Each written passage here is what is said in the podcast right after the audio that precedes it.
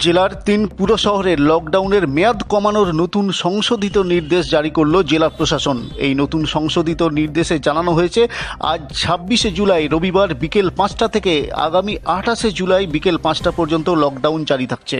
তবে রেশন দোকান সহ বিভিন্ন জরুরি পরিষেবা যেমন আদালত, bank, post office, LPG, gas বিতরণ, নিত্য প্রয়োজনীয় সামগ্রীর দোকান, দমকল পরিষেবা প্রভৃতি এই লকডাউনের আওতার বাইরে থাকছে।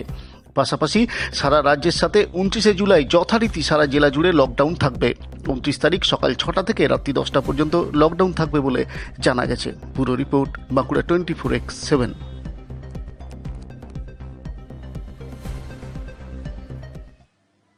জেলার তিন